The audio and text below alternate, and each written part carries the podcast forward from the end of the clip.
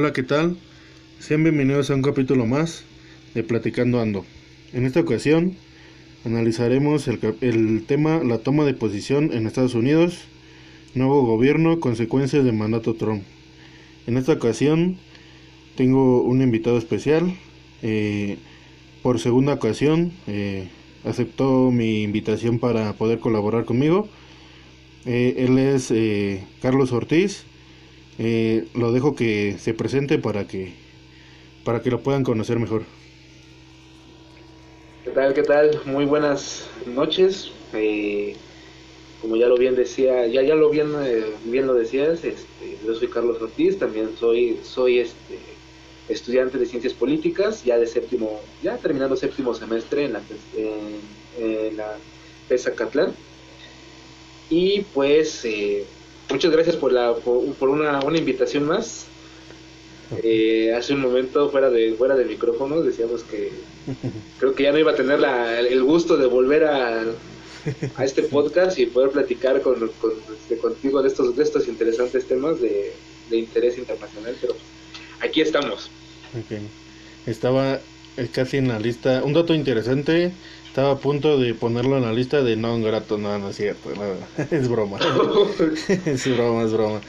No, qué horror. Bueno. Sí. Bueno, pues como sabemos, apenas hace 24 horas, un poco más de 24 horas, terminó el mandato de Donald Trump, 45 presidentes de Estados Unidos. 4 años de que posiblemente de mucha incertidumbre, de muchas disputas entre Donald Trump y muchos líderes del mundo, además de nuestro país y de toda Latinoamérica. Esencialmente creo que se empezaba a pelear con todo el mundo que no estuviera a su opinión, ¿no?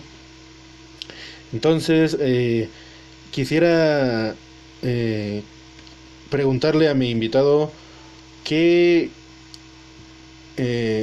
consecuencias y cómo termina ese mandato Trump y cómo lo ves de tu perspectiva. Okay. Bueno, pues efectivamente, como bien decías, la era Trump ha terminado corrígeme, por favor, si me estoy equivocando. Sí. A las 12 de la tarde, tiempo de allá de Estados Unidos, uh-huh, de Washington. Exacto. A las 11 de la mañana, tiempo de la Ciudad de México, terminó una era, como bien decías, más que de incertidumbre, de pena ajena, uh-huh, en mi opinión, y me atrevo a decir que en la opinión de muchos, porque muchos, la gran mayoría de los gobiernos, la gran mayoría de los jefes de Estado no sabían en qué momento este personaje iba a hacer su berrinche. Ahora sí, dicho de forma coloquial, iba a hacer su berrinche, iba a lanzar las bombas nucleares, iba a hacer un embargo comercial, o sea, vivíamos el mundo entero vivía en una época de terror. Uh-huh. Y lo digo de esta forma porque en el momento en el que Donald Trump deja la presidencia, deja de ser el presidente, y Joe Biden se convierte en el presidente número 46, los noticieros del mundo y en especial los de Estados Unidos respiraron.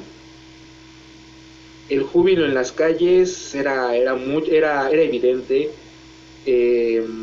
las personas aliviadas, hasta algunas personas hasta con lágrimas en los ojos, más que nada migrantes, afroamericanos,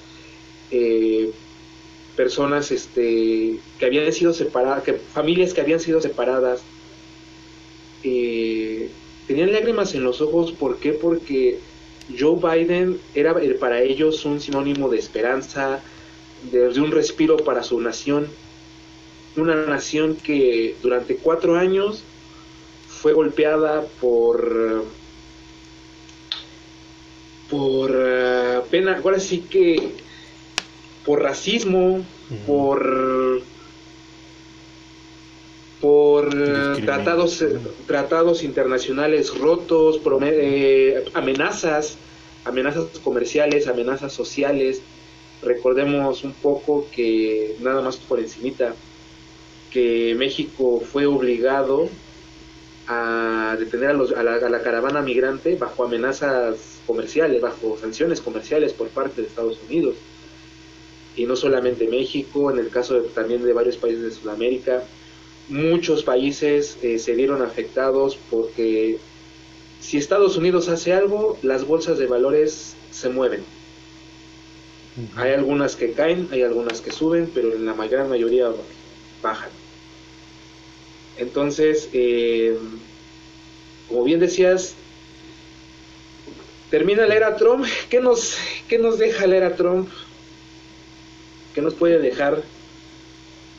En dos ámbitos, para internacionalmente y lo que nos importa para México. Internacionalmente nos deja,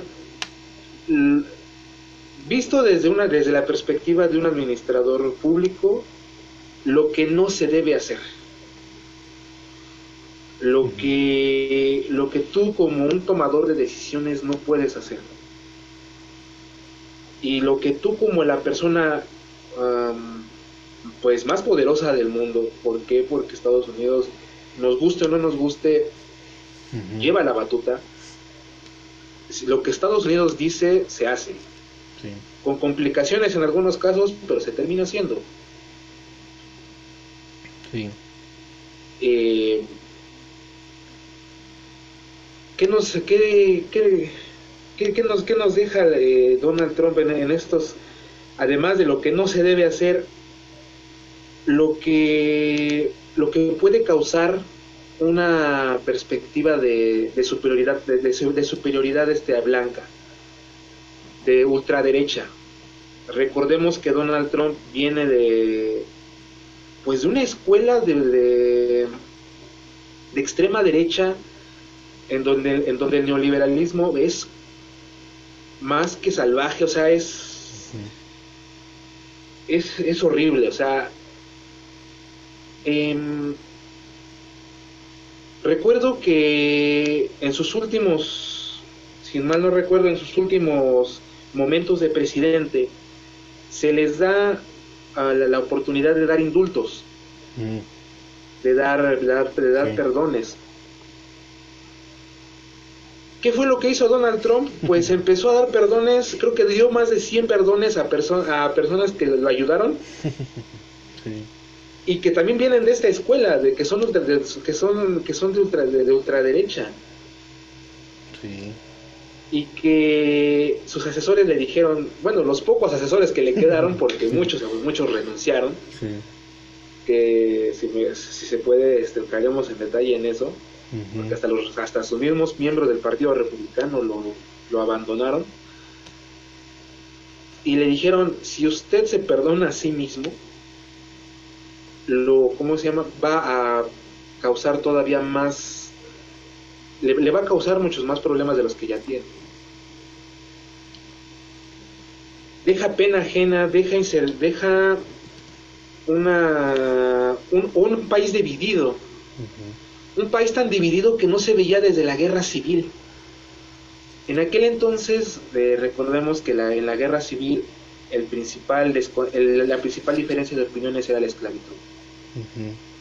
A mi opinión personal, en esta ocasión, la diferencia de ideologías, la diferencia de ideas, es por la superioridad blanca.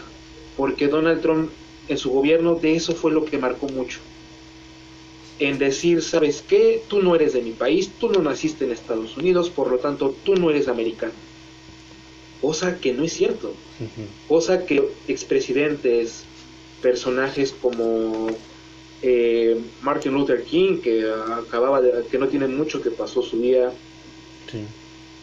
Personas que han estado en las esferas políticas grandes de Estados Unidos, nos recuerdan que Estados Unidos es una nación que es una nación grande, nación poderosa, sí, pero todo eso se lo debe a los inmigrantes. Una persona no es totalmente de ascendencia blanca, tiene en sus genes, tiene en su ascendencia algo de otras naciones. Cosa que Donald Trump quiso negar. Dejó también enemistades muy grandes,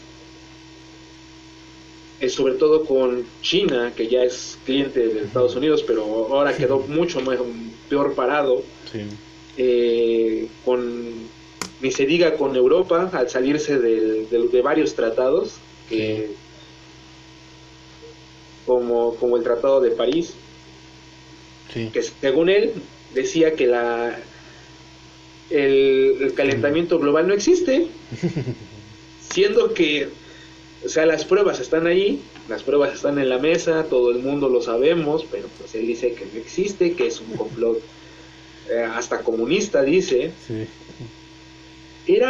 Dejó la democracia, los principios sobre los cuales se supone que está erigido Estados Unidos, la libertad, la democracia, esta enmienda famosa que dice que puedes que puedes expresarte como tú quieras. Sí. Él las cayó, él las dejó en ridículo, él dejó en ridículo la figura del presidente, dejó en ridículo esos principios por los que se luchó tantos años en Estados Unidos. Deja un país que tiene mucho que reparar, y para Joe Biden deja un reto enorme. Esa es mi opinión sobre lo que nos deja Donald Trump. Sí, pues hay que analizar una consecuencia que también es, bueno, que yo en todo lo que hemos visto en los medios, en los artículos que hemos leído, yo descubro una consecuencia, analizo una consecuencia del mandato Trump, que fue por qué un líder o un personaje como Donald Trump llegó a la presidencia del país más poderoso del mundo, con para muchos la mejor democracia del mundo, como un ejemplo. ¿Cómo llegó ahí? ¿Cómo llegó a tomar ese cargo? Pues también vemos que antes de 2017, 2016, que fue su campaña presidencial y las votaciones en las elecciones en Estados Unidos, a él se le consideraba como un personaje,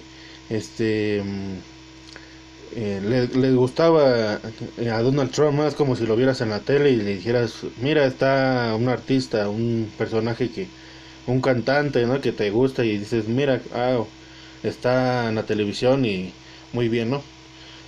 Pero cuando empezó a incursionar en la política, rápidamente se volteó toda esa imagen, o sea, de la imagen de ser un buen personaje, aunque se sabía que era, pues sabemos que es millonario y todo eso, que tenía reality shows en la televisión y Miss Universo y otros infinitos programas. ¿Cómo llegó él a la presidencia? Pues el hartazgo de muchos ciudadanos al ver que los políticos tradicionales no estaban resultando hacia la realidad de los estadounidenses. Bueno, depende qué realidad veamos, ¿no? O sea, posiblemente la realidad para los que tienen dinero, para la realidad de clase acomodada, pero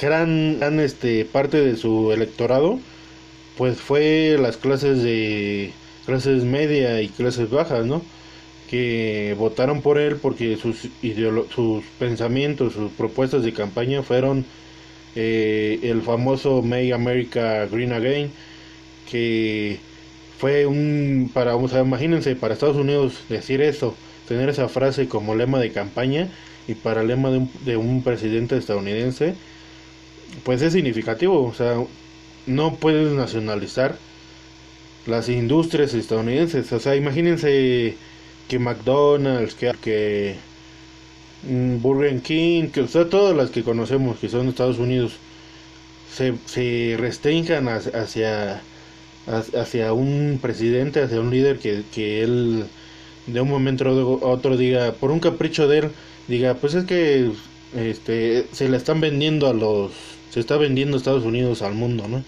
Y aquí ¿qué les favorece, no? Claro.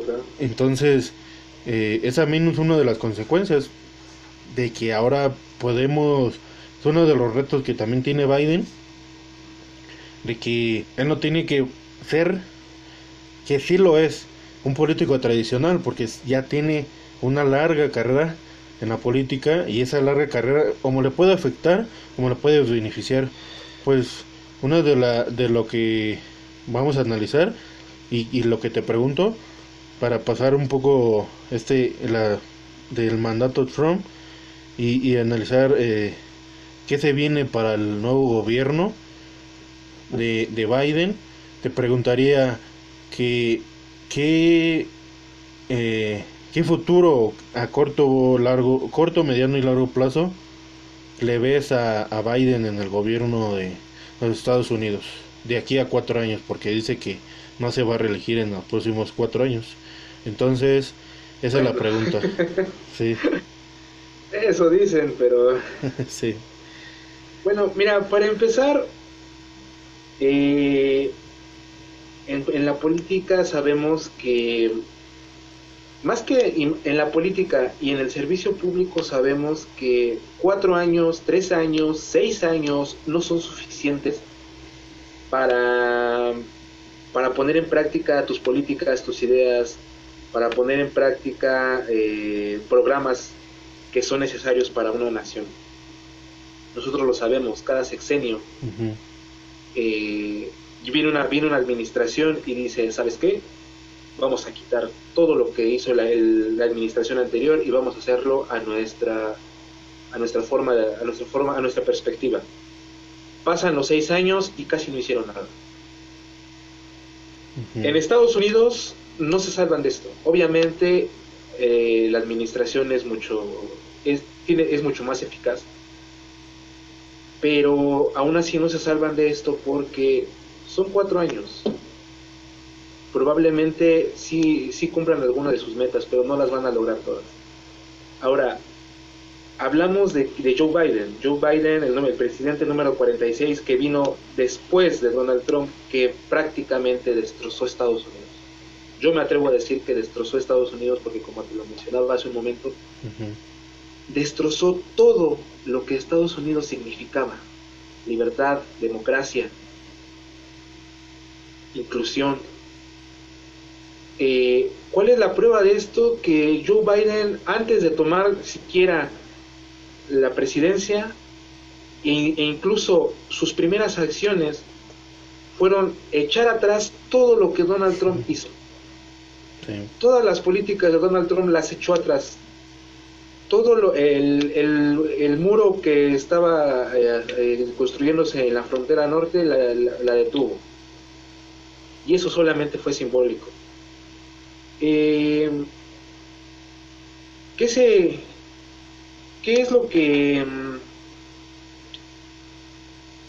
lo crítico para Joe Biden?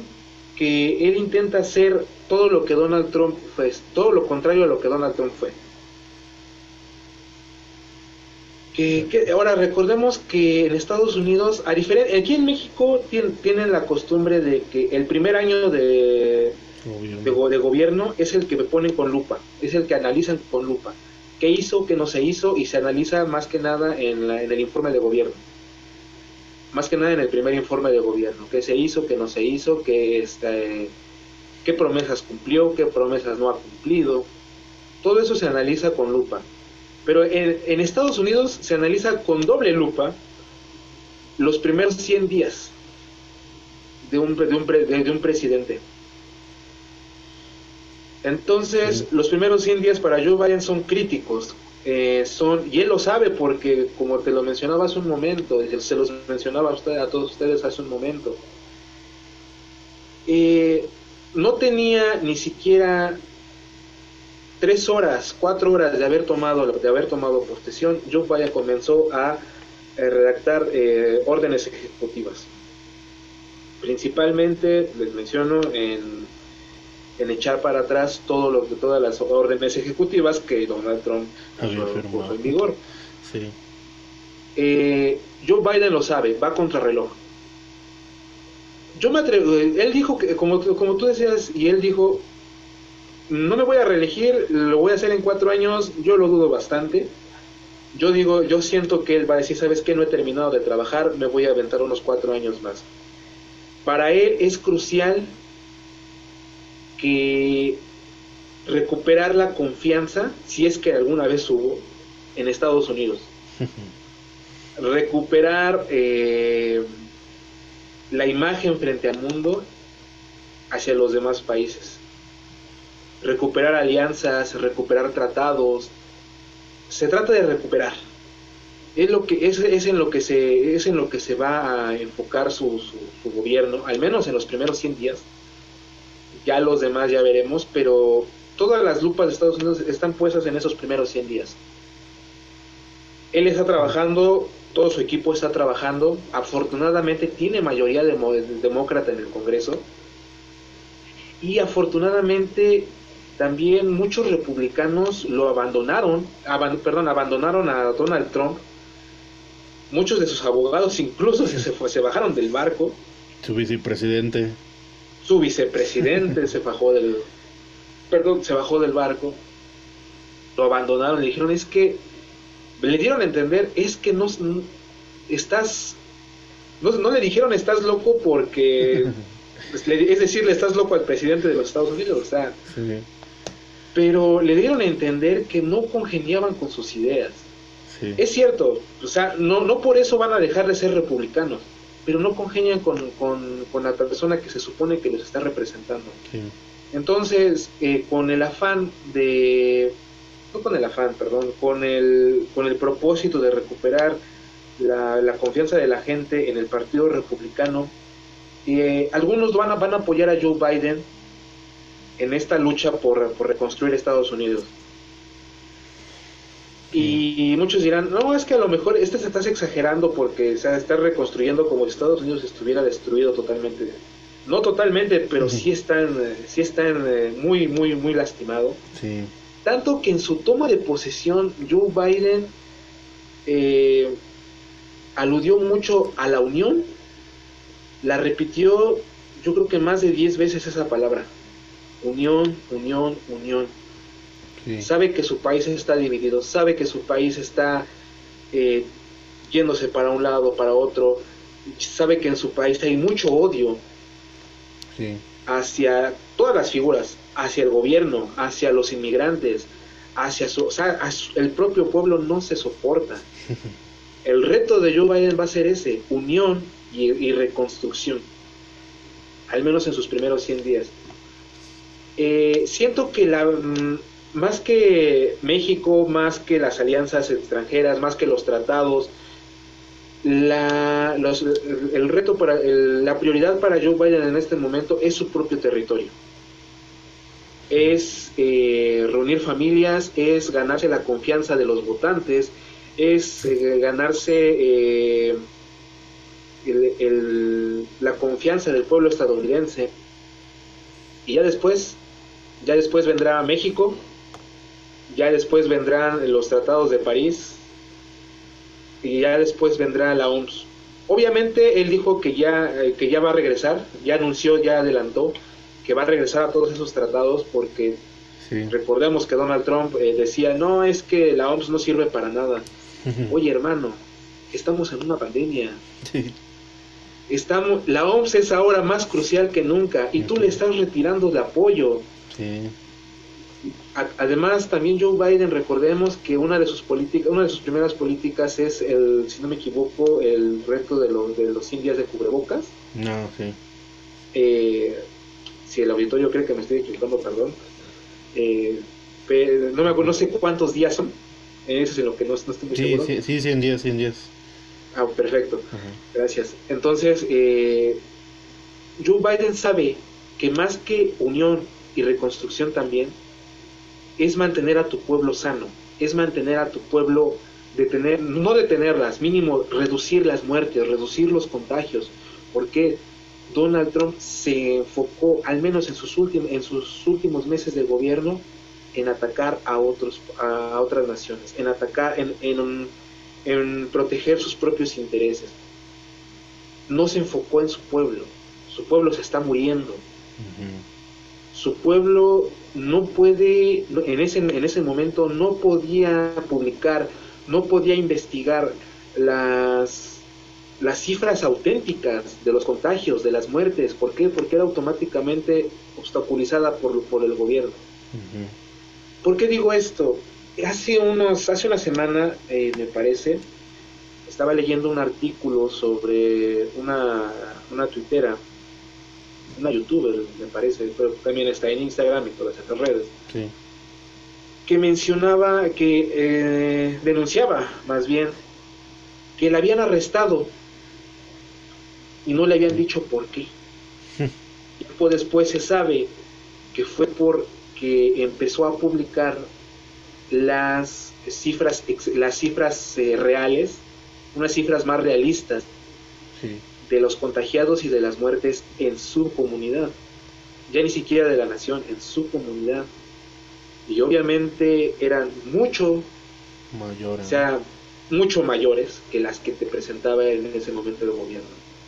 ¿Qué es lo que estaba ocultando Donald Trump? Que era que su gobierno, su administración, no podía contener ese problema, y más que aceptar que tenían un problema, se negaban a solucionarlo, preferían taparlo. Entonces, la prioridad principal para Joe Biden, en mi opinión, es la pandemia. Sí. Y no solamente, primero, en vacunar a toda su nación, o al menos la mayor parte de su nación.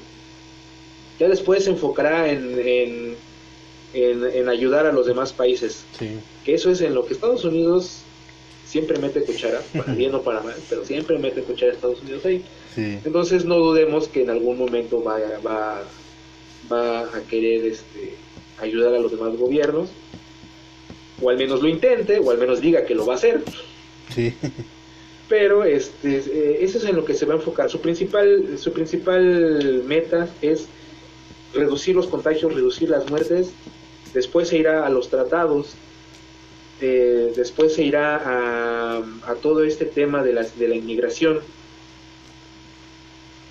Y México dice, no, es que México probablemente sea su principal problema. No, tiene problemas mucho más grandes allá adentro. Sí. Tiene ropa más sucia que lavar en casa. Entonces yo sentiría que esas serían las tres, las principales prioridades para Biden: la pandemia, la credibilidad de Estados Unidos y el tema del racismo del racismo en Estados Unidos. Y un punto que hemos hablado en este capítulo, que una de las consecuencias que tuvo el mandato Trump fue que dañó las instituciones en los Estados Unidos. Claro. E intentó dañar las instituciones internacionales. O sea, hasta qué punto quiso llegar. Pero para que quisieras dañar las instituciones de tu propio país, o sea, ya eso es pues muy bajo, ¿no? Porque llegaron hasta un punto donde pues parece ser un dictador, ¿no? Porque pues como olvidarte de tu población, de gobernar para todos y para todas, porque pues en sus mítines de campaña se vio. No olvidamos que sus mítines de campaña había 5,000, 6,000 personas que estaban ahí. Claro, pues no podemos también decir que había personas que pues era decisión suya o no, pero pues las instituciones de los Estados Unidos se dañaron a tal grado de que no pudo manejar esta crisis Y si analizamos los 4 años de Donald Trump, 3 años fue xenofobia, fue racismo, fue diferentes situaciones, pero en este año de la pandemia fue el año que totalmente derrumbó su gobierno y que fue lo principal para que él no llegara a reelegirse en estas elecciones pasadas, ¿no? De noviembre. Sí, efectivamente. Sí. Nada más para aportar un poco a tu idea. Sí, sí. Yo también siento que fue el año, la época en donde pudimos ver la verdadera cara de Donald Trump. Sí. Hay un dicho en la política que dice que una persona no va a mostrar su verdadera cara hasta que no tenga poder. Uh-huh. Y hace un momento dijiste, es que antes durante su campaña candidatura presidencial, sí, y más atrás, todo el mundo tenía una versión de Donald Trump muy diferente. Tomó el poder, llegó una crisis y Donald Trump mostró sus verdaderos colores. Y es ahí donde los votantes, donde las personas, como tú decías, que ya estaban hartas del político tradicional, pensaron que él sería un político diferente. Y sí, fue diferente, sí, pero para mal. Sí. Sentían que era no era, digamos que no era un político, digamos que era uno de ellos, ¿no? Entre comillas. Exacto. Entre comillas. Sí. Entre comillas, porque pues él no está en el punto, creo que ni siquiera, bueno, está en su posición económica, no es de hace 4 años, sino que desde que nació, pues ha estado en la alta esfera económica de Estados Unidos y pues que nunca ha sido de los, no sé, 150 millones de población que está entre clase media y clase baja, pues no creo, ¿verdad? Pero pues...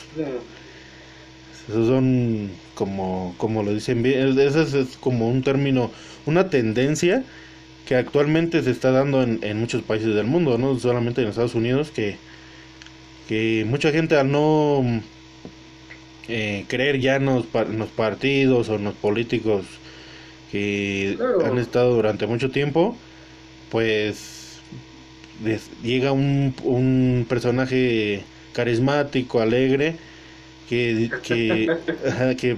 muchas personas han de estar ahorita muchas personas de la audiencia han de estar diciendo, eso lo he escuchado en alguna parte. Se lo he escuchado en alguna parte. De alguna manera me suena similar. Y no, señores, no se están equivocando. Yo, sí. ¿Cómo se llama?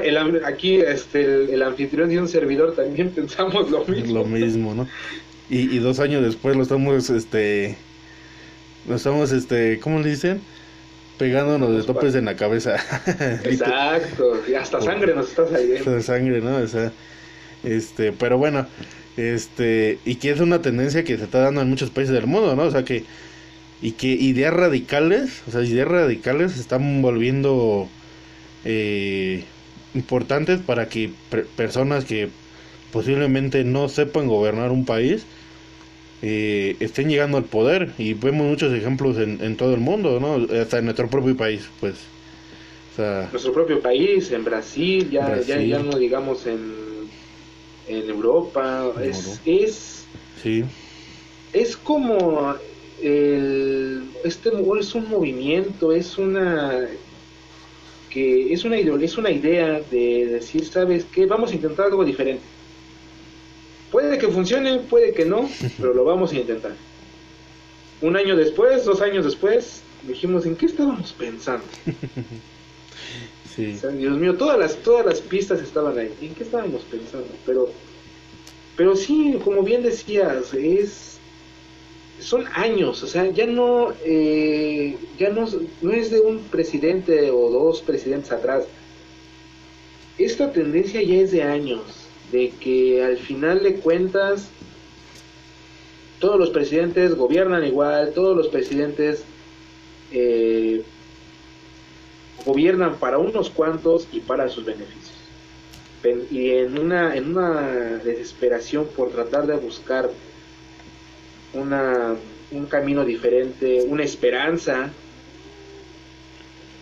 pues muchos políticos se abanderan con eso, con esa frase de yo soy la esperanza, sí, yo los puedo sacar. Estados Unidos para este, vamos a reconstruir Estados Unidos como eran sus tiempos de gloria. Uh-huh. Que bueno, yo no sé a qué tiempos de gloria se refiere. Sí. No sé la verdad, porque Estados Unidos ya ha tenido, es una gran nación, nos guste o no nos guste, sí, pero se ha construido a base de otros países y está construida a base de otros países. Exacto. Hasta su propio nombre es diría, bueno, hace unas clases una profesora nos decía, o sea, su propio nombre es como medio, o sea, ni siquiera tiene un propio nombre, o sea, por ejemplo, México le decimos México, ¿no? Perú le decimos Perú, o sea, sí tiene su nombre oficial, y Estados Unidos también tiene un nombre oficial, pero pues es que, ¿cómo le dices a un, como el término muy conocido en México, el llamado gringo? Porque ¿cómo le dices a un estadounidense? O sea, estadounidense, americano, pero americano, ¿por qué? Porque americanos solamente se llaman ellos. Ajá. Exacto. O sea, saben que el continente es el continente americano, pero dicen, no, me vale, yo me llamo, yo soy un americano. Sí. O sea, ¿qué piensan que es? Que ajá. Ajá, dime, perdón. En el mapa hay mapas, bueno, no son como tipo parodias, ¿no? O sea, que dice un ruso ve un mapa y dice, "Ah, pero Estados Unidos no es todo América y lo demás es es como su patio, ¿no? No sé. El patio de atrás." Sí, no, o sea, entonces. Y no están tan equivocados, ¿eh? O sea. Sí, claro. Sí. Pero sí. Dime. Sí, o sea, Estados Unidos cree que todos los llaman americanos. Eso es una de las cosas. Y recordemos que durante la guerra de Irak. Sí. Mucho tiempo a Estados Unidos, al menos dentro de Estados Unidos, la gente creía fervientemente que Estados Unidos era un libertador, uh-huh, que estaba salvando a Irak. Exacto. Que si no fuera por Estados Unidos, Irak viviría en una dictadura y, o sea, cuando no se pusieron a ver, otros creían que Irak fueron los responsables del ataque del 9/11. Sí. Y vivían en su propia fantasía. Sí. Algo muy similar a lo que Donald Trump vivía. Él vivía en una burbuja en la que creía que todos los mandatarios del mundo pensaban que era lo máximo. Sí. Yo me acuerdo muy bien de una escena, un video de un canal de noticias donde Donald Trump entraba, pero lo recibían como si fuera, yo creo, el Undertaker de la WWE. Sí. Como si fuera Madonna, no, o sea, era un recibimiento tan ridículo, tan de pena ajena que sus propios secretarios, la propia gente que iba con él no podía más que agacharse y taparse la cabeza. Pero para Donald Trump, él vivía en ese mundo, que todo el mundo pensaba que él era lo máximo, que él era el mejor mandatario del mundo y que todo lo que él pensaba y decía era lo correcto, y quien pensara diferente era un terrorista, uh-huh, era un enemigo de América. Ya ni siquiera del mundo, ya un enemigo de América. De América. ¿Qué está haciendo este señor? No, y una, como bien lo mencionaste al principio, pues una de las primeras acciones que hizo Biden fue eliminar la restricción que tenían los países árabes, ¿no? O sea que era era una discriminación abierta hacia los países árabes. O sea, si tú por ser árabe eres terrorista, ya no puedes entrar aquí. Entonces, o sea, tú ibas escapando de un país en donde probablemente te iban a matar por la guerra que se vivía allí. Sí. Tú ibas escapando, cosa que Estados Unidos se caracterizó por muchos años de dar asilo a perseguidos políticos, refugiados de guerra. Sí. Y no importando de dónde fueran. Llega Donald Trump y dice, no, no me importa, como bien decías, no me importa. Sí. Tú eres de allá, eres un terrorista. Volvió a regresar a Cuba, a los países terroristas, cuando hubo todo un trabajo, hubo todo un esfuerzo durante el gobierno de Obama para que volvieran a haber relaciones con Cuba. Y este señor en menos de un año echó abajo todo ese trabajo. Realizó lo que al finalizar la Segunda Guerra Mundial, el ejército alemán hacía, ¿no? La llamada tierra quemada. Cuando ya te vas, te retiras, pero quieres que todo esté peor otra vez, que lo peor igual que sí, los que dejaste, ¿no? Y él, sus últimos días dijo, pues no gané, no felicito al que ganó, quiero hacer trampa, quiero dañar las instituciones, mando a no sé quién a tomar el Capitolio. Y bueno, aunque mucha explicación eso, ¿no? También la toma del Capitolio, un tema que bueno. Sí, otro para hacer otro capítulo. pero mira, podemos abordarlo por encimita, ya. Sí. ¿Por qué? Me imagino que te refieres a que el tema del Capitolio tiene mucha tela de dónde cortar, porque aparte de que fueron muchas órdenes, fue algo planeado. Exacto. Fue algo que, porque no puedes entrar al edificio más resguardado, uno de los edificios más resguardados del mundo, así como así. No. O sea, tuvo que haber alguien que permitiera todo esto. Hubo hay muchas como teorías de conspiración. Si quieres en un capítulo más tarde los podemos abordar, o que quede aquí como una simple anécdota graciosa. Sí. Pero comercial. Vean el próximo capítulo en el futuro. Capítulo 3. Segunda temporada. Nos vemos. Sí, pero yo creo que ahí fue esa más que nada fue la gota que derramó el vaso. Ya de por sí el vaso estaba a punto de desbordar, pero ese acto de que todas las personas que estaban en el Capitolio, que estaban atentando contra el Capitolio, eran seguidores de Trump, seguidores fervientes, ya no seguidores radical, fanáticos de Trump. Sí. Como te digo, ¿cómo entras a uno de los edificios más resguardados del mundo? Uh-huh. Cuando se está llevando a cabo una sesión. Ya no dijeras tú cuando está vacío, cuando se está llevando a cabo una sesión. Sí. ¿Qué estaban haciendo? Para el público que no sepa, y no creo que no sepan, porque se vio en todos lados. Sí. Que el Capitolio ardía, literalmente ardía, le prendieron fuego. Sí. Yo me acuerdo que todo el mundo estaba tranquilo. Dijeron, no, pues es una toma se va a ratificar el gobierno de Joe Biden. Bueno, la victoria de Joe Biden. Bueno. Lo vamos a ratificar aquí en el Senado. Sí. Y es uno de los procesos que identifican a Estados Unidos como un país que cree en la democracia. Por eso se estaba haciendo. Sí. Llegan unas personas, unos vestidos de vikingos, aún sigo sin entender qué tenía que ver. Sí. Pero bueno, o sea, llegaron como si fueran un partido de fútbol americano o de soccer, sí. Pero ellos iban al Capitolio. Lamentablemente hay personas que perdieron la vida, sí.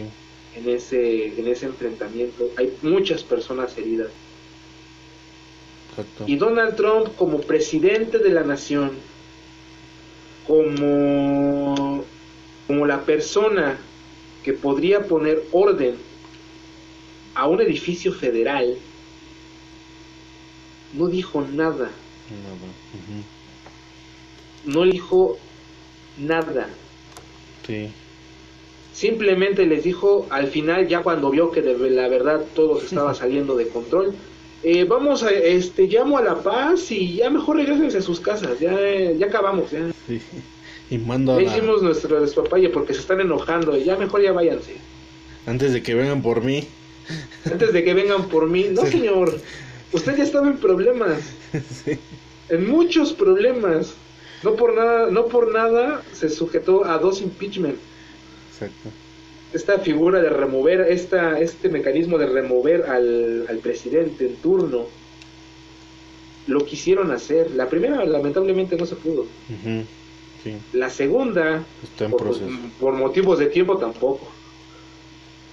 Sí, pero eso no lo salva de las consecuencias judiciales que van en su contra. Exacto. Uh-huh. ¿Por qué? Porque, como lo decía en un principio, las consecuencias que para Trump son grandes.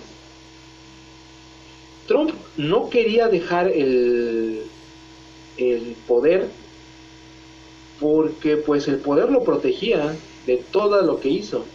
Está acusado de fraude electoral, sí, para empezar por esa llamada muy bonita por teléfono. Que si no saben, fue de que pues estaba fácil y sencillamente estaba pidiendo votos que no existían. Sí, necesito tantos votos, tú consíguemelos. Oye, pero tú consíguemelos. Sí. No me importa lo que tengas que hacer. Compruebas. Está acusado de abuso de poder. Sí. Y eso... de llamar a la insurrección. Sí. Llamar a la insubordinación, que fue catalogada como insurrección. Insurrección, sí. Es una insurrección, o sea... estás hablando de atentar contra un edificio federal. Ya cuando lleva la palabra federal, sabes que estás en problemas de irte a la cárcel. Sí. Exacto. Y pues también yo pienso que como bien lo dijiste, pues es un tema que tiene de dónde sacarlo, ¿no? Y que sí, claro, tiene para mucho, pero ahora sí que por encimita. Ajá. Esto fue lo que pasó, el último clavo que le faltaba a la tumba al gobierno de Trump. Sí. Lo que le dio el gane a Biden. Exacto. No el gane, porque el gane la victoria de las elecciones ya la tenía. Lo que le dio la aceptación, la legitimación de su gobierno, de su próximo gobierno en aquel momento. Sí.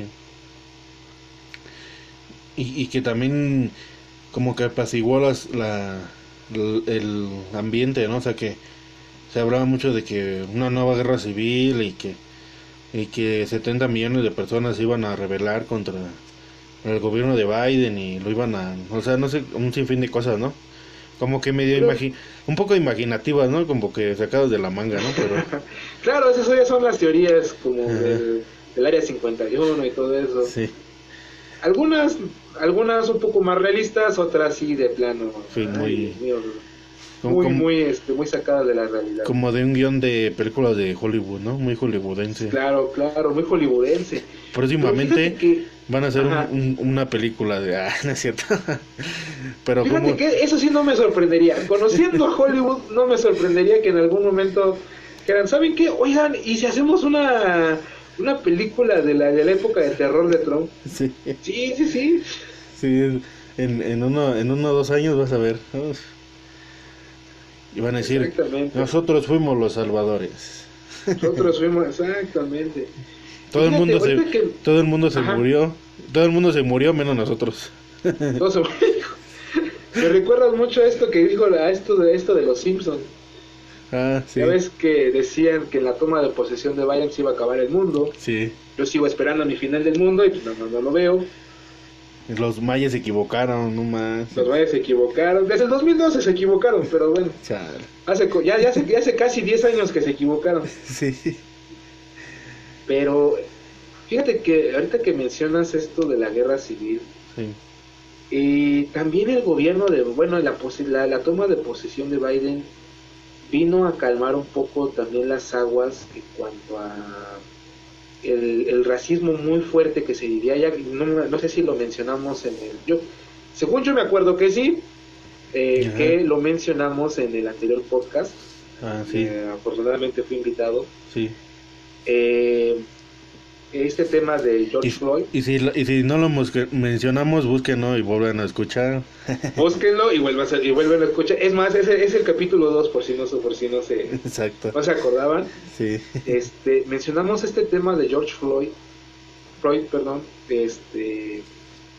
de que por sí Estados Unidos ya está lleno de casos de excesos policíacos contra las personas afroamericanas. Pero fue también una gota que vino a derramar el vaso. Pero no solamente fue de repente empezaron a salir casos que afortunadamente gracias a la tecnología de hoy en día ya se pueden grabar. Sí. Porque ¿cuántos no se han podido grabar? Uf. Afortunadamente sí, pero hay muchísimos más que no. Entonces, descontento, esta división ya no entre ideas, ya más bien entre razas. Sí. Entre personas, ya sea de origen hispano, ya sea afroamericanos, ya sea, o sea, ya era muy latente, o sea, ya era un asunto que ya no se podía ocultar. Estados Unidos se caracterizó mucho, más que nada antes del año 2000, en que este racismo no saliera al mundo. Quería tapar el sol con un dedo. Sí. Esos últimos años ya no se pudo. Esto era un hervidero, ya estaba a punto de estallar. Y con una persona de extrema derecha como Donald Trump, una persona que creía en la supremacía blanca que era Donald Trump, esto era cuestión de tiempo para que un conflicto se estallara. Tanto que esta emblemática foto de la Casa Blanca apagando la luz. Sí. Que dice Donald Trump que no, se le fue la luz, pero no señor, no es cierto, usted apagó la luz y se fue al búnker. No lo pagaron, no pagaron la luz. No pagaron la luz, señor, y se fue al búnker. O sea, huyó como cobarde, se fue al búnker. Sí. ¿Por qué? Porque sabía que esto se le estaba yendo de las manos. Ahora muchos dicen, no, ¿y qué hubiera pasado si Donald Trump hubiera seguido? Esto hubiera estallado. Sí. Muchas de las problemáticas que de por sí ya venía arrastrando hubiera estallado. Uh-huh. Afortunadamente, de las promesas de Joe Biden con unión y reconstrucción, vinieron a calmar estas aguas. Vinieron a dar un respiro momentáneo, porque como bien sabemos, los políticos... Bueno, no los políticos, los que se encargan de estar al frente de una administración. Dicen una cosa y cuando ya están en el poder bien acomodados, hacen otra muy diferente. Sí. En el caso de Estados Unidos, prometen como demócratas, pero gobiernan como republicanos. Sí. Entonces, hay que vigilar. Yo siento, bueno, ya en este caso ya le correspondería al pueblo de Estados Unidos. Sí. Que hay que vigilen que esto no se quede como una simple ceremonia protocolaria, que no se quede como una simple ceremonia de promesa, como una campaña más. Para la foto. Sí, exactamente, o sea, una imagen para la foto. De que, mira, traje a Jennifer López y cantó unas palabras en español, pero para que te calmes. Sí. Yo sigo haciendo mis deportaciones, pero nada más para que te calmes. Sí, tengo una vicepresidenta de origen afroamericano, pero no hace nada. está la figura del vicepresidente como que está muy abandonada. Sí. No sé qué opines tú. Sí. Tú que estás más en el ámbito internacional. Recordemos que la figura, la semejanza aquí en México vendría siendo el secretario de Gobernación. Sí. Que el secretario de Gobernación casi, al menos con López Obrador, siempre lo salva. Sí, sí. Siempre saca las papas del fuego. Sí. En el caso de Estados Unidos, la figura del vicepresidente no está muy... ¿Cómo? No está muy... Es que es como en las películas otra vez. Nada más está para cuando se muere el presidente, ahí está el vicepresidente. Ahí está el vicepresidente. Es el repuesto, nada más. No es como que... Uf, vaya a hacer un gran trabajo. Esta serie de House of Cards, exacto, muy famosa, de que ilustra la política estadounidense. Sí. No en su totalidad, pero sí, él ilustra gran parte de ella. Sí. Te dice que el vicepresidente está ahí para cuando, como dices tú, como bien decías, que para cuando el presidente ya no está, para cuando el presidente se muera, ah, ok, ahora yo soy el presidente. Sí. Yo soy la presidenta. Y ojo, ajá, los que nos están escuchando, no estamos atacando a la mujer, o sea, no estamos diciendo la mujer, o sea, ella es muy buena, o sea, ella es, lo que ella ha hecho es su trabajo. Estamos atacando el puesto de vicepresidente. Es como si habláramos de aquí secretario de Estado, secretario de gobierno, para allá el puesto, o sea, analicen el puesto de vicepresidente, ¿qué hace? Claro. ¿Qué hace? Que es inédito, hay que reconocer que es inédito, sí, que una mujer llegue a la vicepresidencia. Está hablando de un avance, corto, pero es un avance. Uh-huh. Pero como bien decías tú, o sea, el lugar de la vicepresidenta en este caso, pues no está muy bien, no tiene mucha función. Sí. O bueno, a ver, díganme ¿qué vicepresidente ha tenido un papel relevante? Ninguno. Biden y ahora es presidente. Sí, o sea, hasta él dijo, ajá, ya no se murió Obama, ahora yo quiero ser presidente. No me dejaron ser presidente. Sí, o sea pregúntenle yo siento que cualquier niño norteamericano le preguntas quiénes son los 46 presidentes que ha tenido la nación y probablemente te los diga de memoria para el examen, pero los vicepresidentes no. Si acaso se acordará de Al Gore. Ah, exacto. Nada más. Y eso. Y eso lejano, apenas. Y eso es lejano, ¿no? Sí. Acá en el extranjero. Pregúntenme sobre los presidentes desde Estados Unidos. A un niño, pregúntenle sobre los presidentes de Estados Unidos. No pasa de George Washington y de Abraham Lincoln. Uh-huh. Y eso porque los ha visto en las películas. Sí. Que si no fuera por las caricaturas y las películas, yo siento que ese niño no sabría algo. Viendo a Abraham Lincoln siendo vampiro. Abraham Lincoln siendo... cazador de vampiros. Que se vuelve... Ajá, es cazador de vampiros. O sea... Al rato van a decir que Donald Trump es cazador de zombies. Sí, exacto. Conociendo a Hollywood, así es. Le falta eso, ¿no? Falta. Sí, muy... Falta. Sí. Faltó eso nada más. Pero, sí, o sea, la figura del vicepresidente está muy abandonada en Estados Unidos. Solamente en muchos de los casos sirve para la foto. Y yo espero, ojalá, que no sea solamente así, para la foto del recuerdo.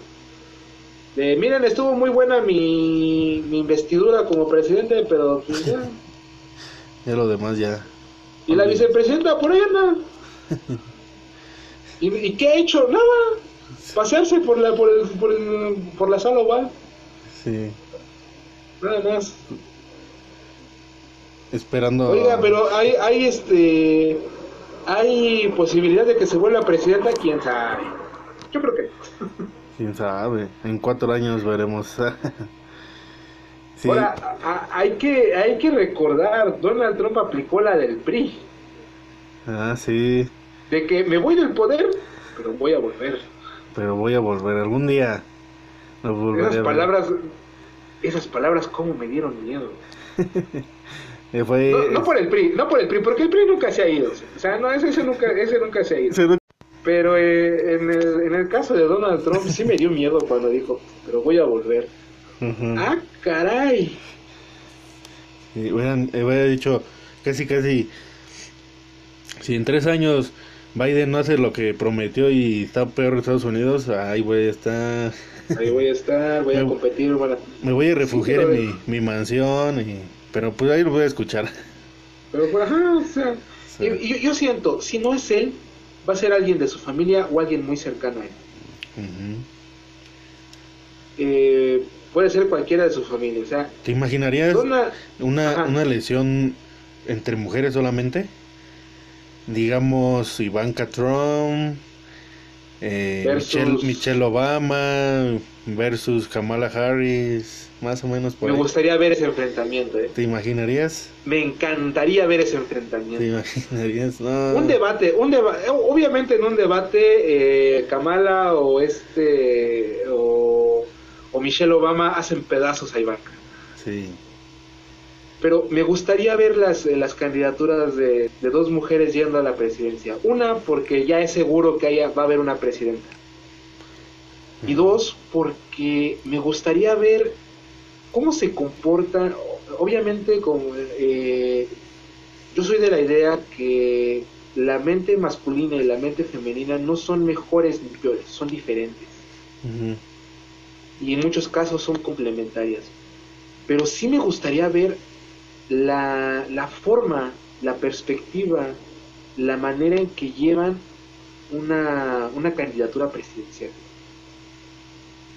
Y sí, obviamente me encantaría ver cómo lleva una administración dirigida por una mujer. Uh-huh. Obviamente hay que avanzar un poco más porque pues sí. Todavía los sectores conservadores pues no se van a dejar. Exacto. No van a dejar que una mujer los mande.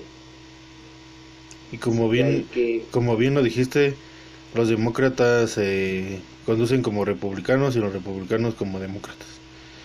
En 4 años no te imagines que los demócratas no van a querer candidatar a una mujer y los republicanos van a mandar a una mujer, ¿no? Hasta en eso pueden caer, ¿no? En eso pueden caer, o sea... Ah, pues el mismo Donald Trump decía, no, o sea, yo les prometo que les voy a decir la verdad. Me acuerdo muy bien en uno de sus discursos. Yo les prometo que les voy a decir la verdad. Hermano, eres de extrema derecha, tu especialidad es ocultar la verdad. Sí. O sea, no te crees ni tú. Sí. Y lo cumplió, o sea, sí. Muchos de los indicadores que ayudaban a evaluar a una administración estaban falseados con información de quién sabe dónde. Uh-huh. Donald Trump, aunque no nos guste reconocerlo, se parece muchísimo. Yo como alguien que ha estado estudiando la ciencia política, me atrevo a decir que Donald Trump se parece muchísimo a las administraciones mexicanas. Exacto. ¿Por qué? No le gusta ser evaluado. Uh-huh. ¿A quién se acuerdan? ¿Quién se acuerda que quiere desaparecer esa dependencia de gobierno que precisamente se encarga de eso? Sí. ¿A quién recuerdan que dice, no, yo tengo otros datos y los míos son los buenos? Yo soy el único. Donald Trump era prácticamente eso. Sí. De hecho, si nos ponemos a pensar, Donald Trump sacaba muchas... Bueno, no sé si las sacaba, uh-huh, pero coincidía con muchas de las prácticas priistas. Sí. Tanto que hasta daba miedo. Es casi igual. Por eso, ahora que... Ah, no, o sea, es que es un revolvedor. Ahora que la toma de posesión, yo veía imágenes, memes, como los conocemos, donde decía, el pan se siente del ¿qué? Los demócratas, ¿no? Algo así, ¿no? Ajá. Y entonces casi igual Donald Trump se asemeja al priismo, ¿no? Al priismo, sí, exactamente. Entonces, ay. Sí, o sea, tanto que hasta López Obrador se entendía con Donald Trump. O sea, uh-huh. No se odiaban, tampoco se querían mucho, que digamos, pero se decían, obviamente sus gobiernos eran de, yo no molesto a tu gobierno y tú no molestas al mío. Sí. Uh-huh. Al menos no tanto. Sí. Uh-huh. O sea, gobierna como quieras, yo gobierno como quiero, tú allá y yo acá. Uh-huh. Fue una semejanza que hasta daba miedo. Uh-huh. Ahora, ¿qué viene con Biden? La pregunta del millón, ¿qué viene con Biden? Sí. Obviamente va a venir muchos, recordemos que López Obrador fue uno de los últimos, no estoy muy seguro hasta las 10:29 del 21 de enero del 2021, hora de México, hora de la Ciudad de México. Ajá, exactamente. Sí. Pero no le ha mandado una felicitación. Sí, los primeros mandó, minutos, ¿no? ¿Perdón? Sí le dijo que estaba... Ah, en la mañanera. Sí. Pero me refiero a, por ejemplo, a Twitter. Oficial, ¿no? Ajá. Sí, no. Ya ves que los primeros, ni siquiera los primeros minutos, los primeros segundos de la toma de posesión de Biden, cuando ya se convirtió en presidente, llovieron los twitters, llovieron los mensajes de felicitación de varios mandatarios del mundo, de varias instituciones internacionales, de la misma ONU. Sí. Y López Obrador se limitó nada más a decir en la mañanera, sí, esperamos que tenga suerte y ya hay felicidades. Y luego es que te estás olvidando de ahí de un tema de otro capítulo también. No, por eso es que está como cuando haces algo, cuando rompes un plato y te lo escondes y piensas y haces así como de, cuando llegan y piensas que le hablas así normal y así, y ya cuando descubren fue como de, ah, mira, ¿qué estabas haciendo? Sí. Bueno, así como de, nada más que te vaya bien. Está bien, que te vaya bien, ahí estás bien. Obviamente sí. con Trump no había un entendimiento total, pero sí había una especie de restricción de tú allá y yo acá. Uh-huh. No nos lastimamos entre los dos. Con Joe Biden no va a ser así. Joe Biden se va a enfocar en hacer cumplir los tratados, en hacer cumplir los acuerdos y en decir lo que no le parezca. En este caso, yo siento que va a haber un intervencionismo mucho mayor, mucho más marcado hacia México. Sí. ¿Y en qué se ve? En el caso Cienfuegos. Sí. Que aunque empezó en la época Trump, va a terminar en la época de Biden. Sí. ¿Por qué? Porque recordemos rápidamente que el general Cienfuegos, el general de la secretaria, el secretario sí. de la Defensa Nacional, uh-huh. en aquel entonces, de Peña Nieto, pasado, del gobierno, otro gobierno que nadie quiere recordar. El otro gobierno que nadie quiere recordar. Se le acusó de narcotráfico. Sí. Sin palabras simples, se le acusó de narcotráfico, fue acusado por la DEA. La DEA lo detuvieron en Estados Unidos. Y se lo enviaron a México como un gesto de buena fe. Le dijimos, ¿sabes qué? Mira, nosotros lo atrapamos, aquí están las pruebas, tú juzgas. Sí. Órale, pues, está bien, yo me encargo. Llega a México, la hacen de emoción y dicen, no, pues, ¿saben qué? No lo vamos a acusar. Enjuiciarnos, sí. Oiga, pero ¿por qué? Si la misma DEA dijo, No, es que no hay pruebas suficientes, como muchos de los casos de los que se encarga México. Sí. Esa frase debería ser emblemática de México. Sí. Sale libre porque por falta de pruebas. Sí. Obviamente Estados Unidos dijo no. Nel. No. Exacto. Nosotros nos reservamos el derecho de hacer una acusación oficial, pero se va a continuar en juzgados internacionales. Uh-huh. Órale. ¿Qué quiere decir? Que nos importa un bledo tu opinión, México, nosotros vamos a seguir nuestra investigación, ¿no? Nuestra investigación. Ay, que todavía el fiscal, o sea, el fiscal general de México se atreve a decirles unas palabras altisonantes a la DEA, a sí, casi como si ofendieras a una institución muy importante en Estados Unidos, y es como o sea, creo que ningún fiscal o encargado por Corradón se había dicho eso, ¿no? Nunca, o sea. No, nunca. Y en los medios de comunicación, o sea, donde se puede replicar a fin del mundo y todos van a querer agarrarlo como una ofensa, ¿no? Porque pues, o sea, ¿cómo lo ves, no? Claro, es que eso puede acarrear muchísimos problemas en un futuro. Uh-huh. O sea, eso marca el inicio de las tensiones entre las dos naciones. Ahora, Biden dijo muchas veces, yo quiero llevarme bien con los demás países, yo quiero llevarme bien con nuestros vecinos. Uh-huh. Yo siento que Biden viene con las, al menos dice que viene con las mejores intenciones, ya veremos qué es lo que hace. Sí, así empieza. Pero dice que viene con las mejores intenciones. Y luego hacen una primavera árabe. Fíjate, no sé.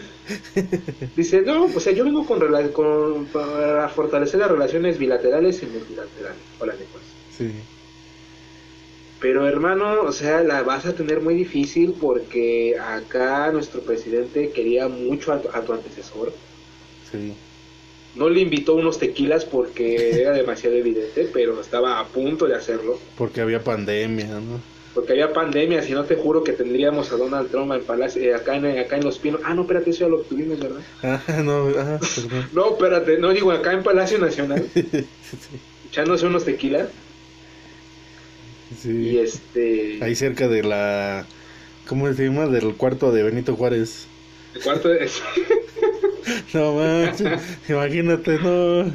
¿Qué pasó? No, o sea, y obviamente muchas opiniones se van en que, ok, cometimos un error, ahí sí para que veas, la administración pasada cometió un error gafal. Uf, sí. Al invitar a Donald Trump. ¿Por qué no invitas a Joe Biden? Sí. ¿Por qué no? O extenderle, mira, se acepta bien, si no, no. Extenderle una invitación a México, a decirle, sabes, a darle a entender que, ok, tu antecesor ya se fue, tú eres el nuevo presidente, yo quiero extender relaciones contigo, me quiero entender contigo. Sería una buena forma de entenderse con el con este gobierno entrante. Sí. Pero lo que está dando a entender López Obrador es, no me voy a entender contigo, hermano. No me voy a entender, no sé por qué estás aquí, me das miedo. Y yo, o sea, es una incomunicación horrenda. Al menos desde mi perspectiva. Ahora sí que desde tu punto de internacionalista, no sé cómo lo veas. Sí, no, es lo mismo, muy, muy, o sea, son error tras error que va marcando una situación, o sea, una situación como esta, lo que pasó con el caso de Cienfuegos, o sea, es un error que es como una bola de nieve. Claro. Primero una pequeña, ¿no? Y luego de repente ya es una bola gigante que te va a aplastar y que, pues, o sea, ¿qué quieres qué daños quieres que te haga? O sea, que te, una, o sea, una te puede, fácilmente te puede, el Tratado de Libre Comercio, el diversos acuerdos que tienes, te los pueden derrumbar. A lo mejor no abiertamente, ¿no? Que diga, voy a quitar el tratado, el T-MEC. Falta que diga Joe Biden que lo quite, ¿no? Como una de las cosas de Donald Trump, ¿no? Pero pues... Claro, o sea, ajá, sí. Y pues, o sea, es una bola de nieve que desde el principio se está viendo... O sea, posiblemente cuando estaba como esperando que ganara, bueno, dices, esperemos, digamos... digamos que está un poco en lo correcto, que no lo felicite, pero pues claro, ya... no, o sea, respetar el proceso democrático de Estados Unidos, de decir, ¿saben qué? Miren, yo respeto a los dos, voy a respetar su proceso, no ha terminado, hasta que haya un ganador oficial, yo voy a dar mi sincera felicitación, hasta ahí estaría bien. Sí. Lo que ya no está bien es que te tardes. Uh-huh. Es que ya digas, no, felicidades, que le vaya bien y ahí nos vemos. Oh, hermano, no. Sí, no, o sea, tú debes de decir, o sea, algo que se me está ocurriendo ahorita. Si estás diciendo en las mañaneras que, ay, Dios mío, este señor, cómo le encanta su voz. Sí. Pero a los demás nos duerme. Pero bueno, ese es otro tema para otro día. De decirle, ¿sabes qué? Mira, felicidades. Nuestro gobierno, nuestra administración está con la mejor disposición de trabajar con nuestro vecino de norte, con Estados Unidos. Estoy en la mejor disposición de reunirnos. Ah, pero cuando fue a Washington, hasta le corrió. Y hasta habló de corrido. Sí. Que eso me sigue sorprendiendo todavía, que haya hablado de corridito. La única vez que yo lo escuché hablar de corridito, y fue en otro país. Y hubiera sacado el inglés, no, manche. No, bueno, Dios mío. Ni los traductores sí se... le hubieran entendido. Se llamaron las palmas, mis felicitaciones, ¿cómo se llama? Las relaciones exteriores. Sí. Pero bueno,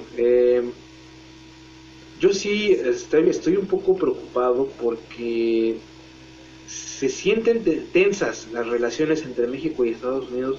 No sí. Se sienten amigables, se sienten distantes. Sí.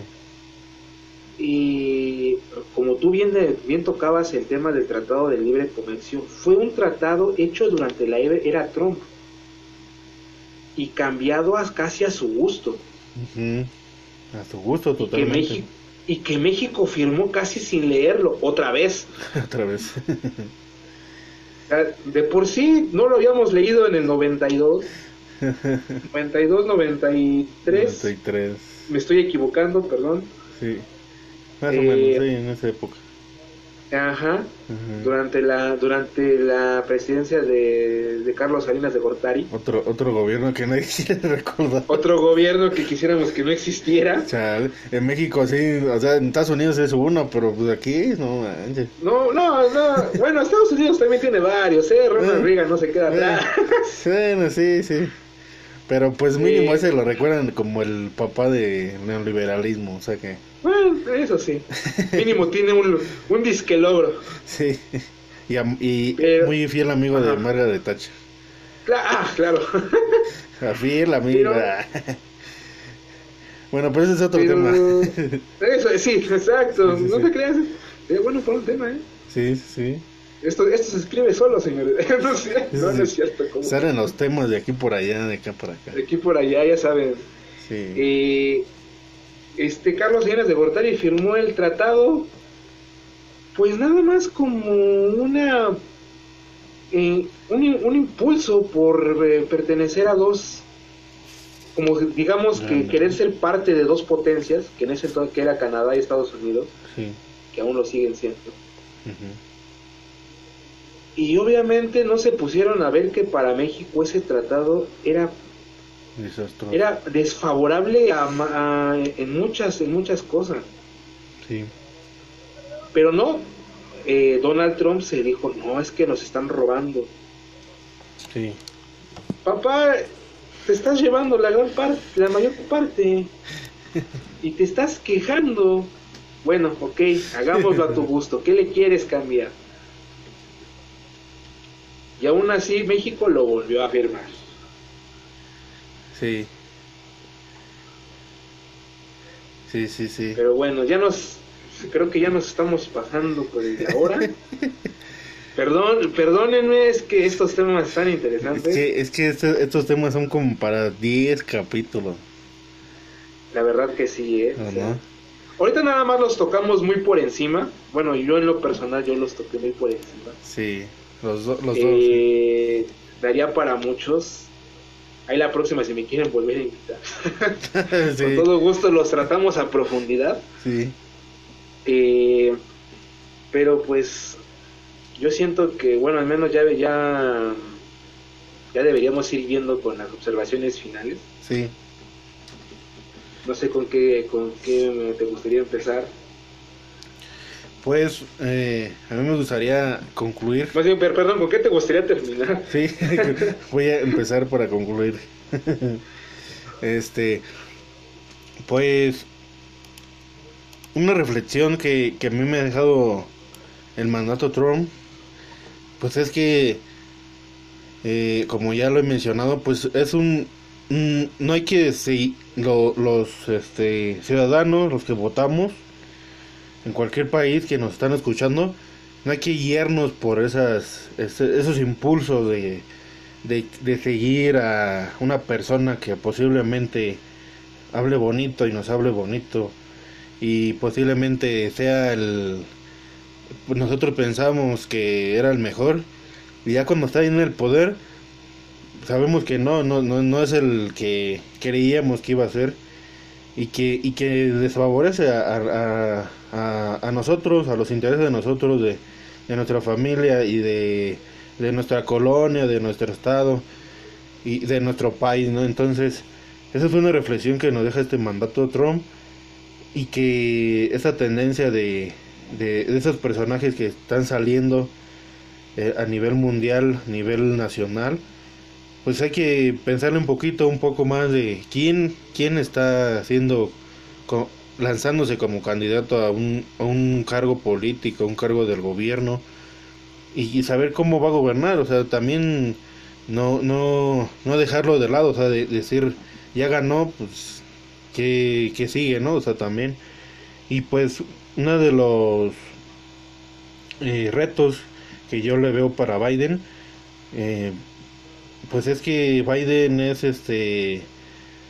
un personaje que yo para mí que él no va a tener la autoridad para gobernar Estados Unidos, porque él sabe, por eso se hizo ese gabinete que él tiene, que sí es muy plural y muy nuevos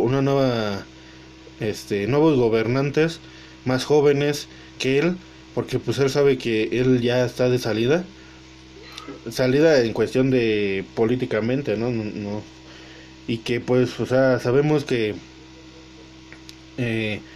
él solamente va a ser el que firme, pero no el que gobierna Estados Unidos. Claro. Y que todo lo va a preparar para que en 2024, como ya lo hemos mencionado, alguno de sus más cercanos, sea mujer principalmente, se lance como candidato a la presidencia de los Estados Unidos. No sé qué cambios podamos ver en estos 4 años, tan profundos, tan radicales, para que esos 4 años que pasaron de Donald Trump puedan en cierta forma, no olvidarse, porque pues eso no se va a olvidar, sino que se mejore la situación. Y no deben olvidarse. Exactamente, no deben olvidarse. Porque si se les olvida, ahí se les mete un candidato como Kanye West o no sé, no, un candidato ahí medio igual que Donald Trump. Entonces, eso es lo que yo concluyo, que reflexionemos, analicemos, investiguemos y leamos sobre toda esta situación que está al entorno, y que no nos dejemos llevar solamente por lo que diga un medio o en internet, ¿no? Sino que investiguemos a fondo qué situación está llevando. ¿Cuál es tu conclusión para este capítulo? Pues mira, mi conclusión vendría siendo, obviamente estoy totalmente de acuerdo con lo que acabas de mencionar, hay que estar muy atentos a lo que estamos eligiendo, pero bueno, además, después de elegirlos, ya cuando están en el poder, no hay que dejar de vigilarlos, hay que evaluarlos, hay que acordarnos de sus predecesores, hay que compararlos con sus predecesores. Y como bien lo acabas de decir, no hay que olvidarlos. ¿Por qué? Porque recordemos esa frase, aquel que olvida su historia está condenado a repetirla. Exacto. Ya lo hicieron con Ronald Reagan. Exacto. Ya lo hicieron con Donald Trump. ¿Quién sigue? Tú bien decías, Kanye West. Sí. ¿Quién sigue? O sea, sí. Piénsenlo. Aquí ya lo hemos cometido. Sí, muchas veces. Y no hemos aprendido todavía. Resultado que tenemos un gobernador allá en Morelos que es un futbolista. Nada tiene que ver con la política. Pongamos a gente que sabe lo que está, que sabe lo que está haciendo. Sí. Ya ni siquiera de lo que está hablando, de lo que está haciendo. ¿Por qué? Porque al final de cuentas es una cosa es lo que se dice en las candidaturas y otra cosa es lo que se hace ya en el poder.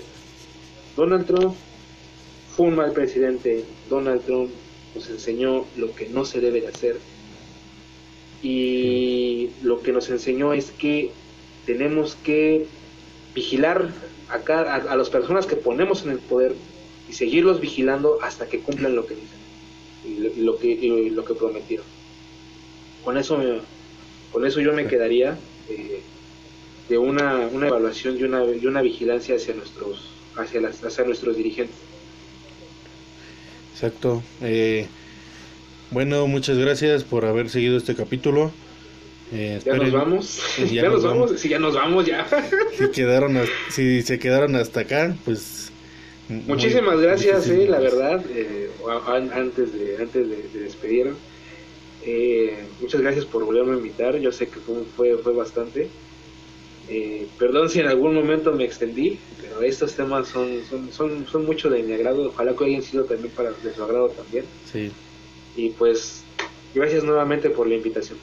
Muchas gracias por tu colaboración. Próximamente igual te invitaré a otros capítulos.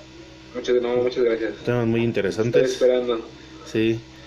Y pues compartan este capítulo. En sus redes sociales, sigan las redes sociales del podcast Platicando Ando, en Twitter, en Facebook, en Instagram, en Instagram búsquenlo como @PlaticandoAnd1, así lo buscan en el buscador. No ser reiterativo. ahí en la lupa, ahí le ponen Platicando Ando, y ahí donde dice tema de interés, es un tema. Sé que es un tema muy largo, un nombre muy largo, pero ese es el único que así se llama. Así que lo van a encontrar fácil. No hay pierde. No hay pierde, y le dan ahí en el perfil, le dan en el enlace y los va a llevar a escuchar el podcast en su. Bueno, yo los tengo en Spotify, pero hay muchas otras plataformas. En Google, en Breaker, algunas más conocidas que otras, pero pues... Yo, por ejemplo, me tengo que poner al corriente porque no he visto los últimos. He visto los primeros... he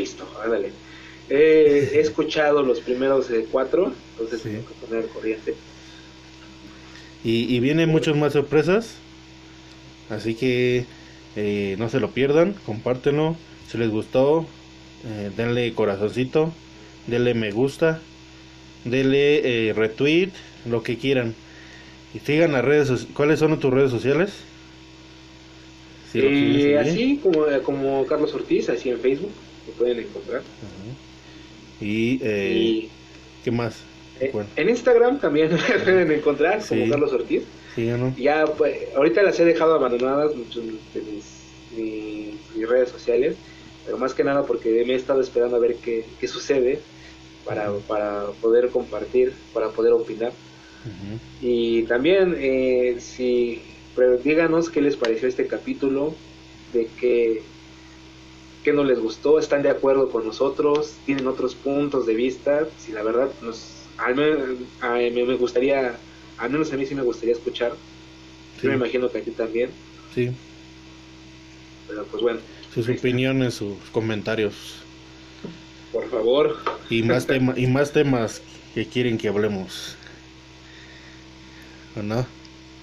Claro. Entonces, como ya lo mencioné, compártenlo, escúchenlo y nos vemos en el próximo capítulo. Hasta la próxima. Hasta luego.